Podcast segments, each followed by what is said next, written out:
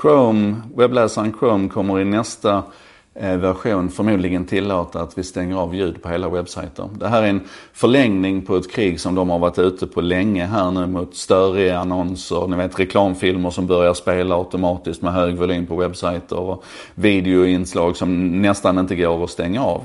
Så då kan man redan idag muta en viss flik. Man kan säga på den här fliken ska det inte höras något ljud. Nu kan du då i nästa version ta det ett steg längre och stänga av ljudet på hela webbsajten.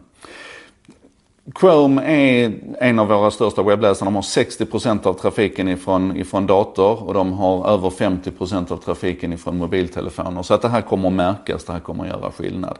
Och det är ju en del av den här spännande kampen, den här terrorbalansen mellan de som vill synas och höras och, och vårt val och, och se och höra det vi vill se och höra. Men det finns ett vidare perspektiv på detta också som, som utmanar mig lite grann. Eh, och om vi tänker Omni som många av oss använder för att läsa nyheter. Där kan jag ju styra för olika kategorier, inrikesnyheter och utrikesnyheter, hur mycket eller lite jag vill ha av en viss kategori. Och jag tycker det är schysst att jag kan, kan laborera med om jag vill ha allt eller om jag bara vill ha de stora nyheterna. Men jag kan ju dra den där regeln hela vägen ner till ingenting också.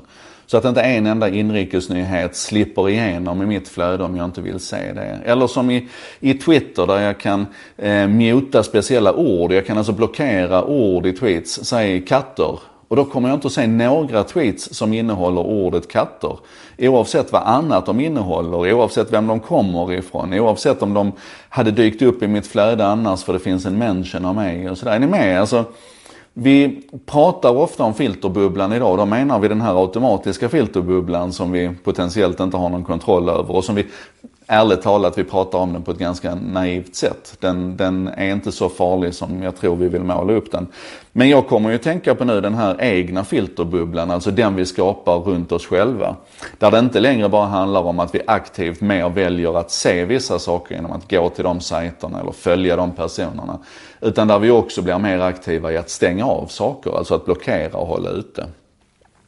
Och det är nog rätt okej okay, så länge det finns en distans mellan oss och maskinen. Alltså så länge det handlar om att jag blockerar saker i datorn eller att jag så i mobiltelefonen här eh, lägger in en blockering. Men vi kommer ju närmare och närmare maskinerna. Det här avståndet och distansen mellan oss och dem minskar. Den dagen vi har AR-glasögon på oss som automatiskt filtrerar bort vissa saker som jag har sagt att jag inte vill se då får jag en helt annan, på riktigt en helt annan världsbild. Eller när jag har den här hörsnäckan då som jag har för att eh, den ska i realtid översätta språk eller för att jag ska kunna särskilja tal bättre och, och, och höra det jag vill höra. Det kommer jag också kunna se till att jag slipper höra det jag har sagt att jag inte vill höra.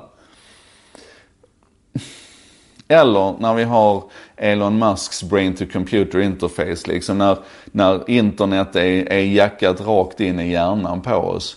Om jag då har gjort inställningar och filtreringar som skapar en, en, en värld som jag vill se. Då är ju frågan hur, hur, hur ska det andra tränga igenom? Är ni med på vad jag menar? Det finns en, en utmaning i det här som är värd att fundera över.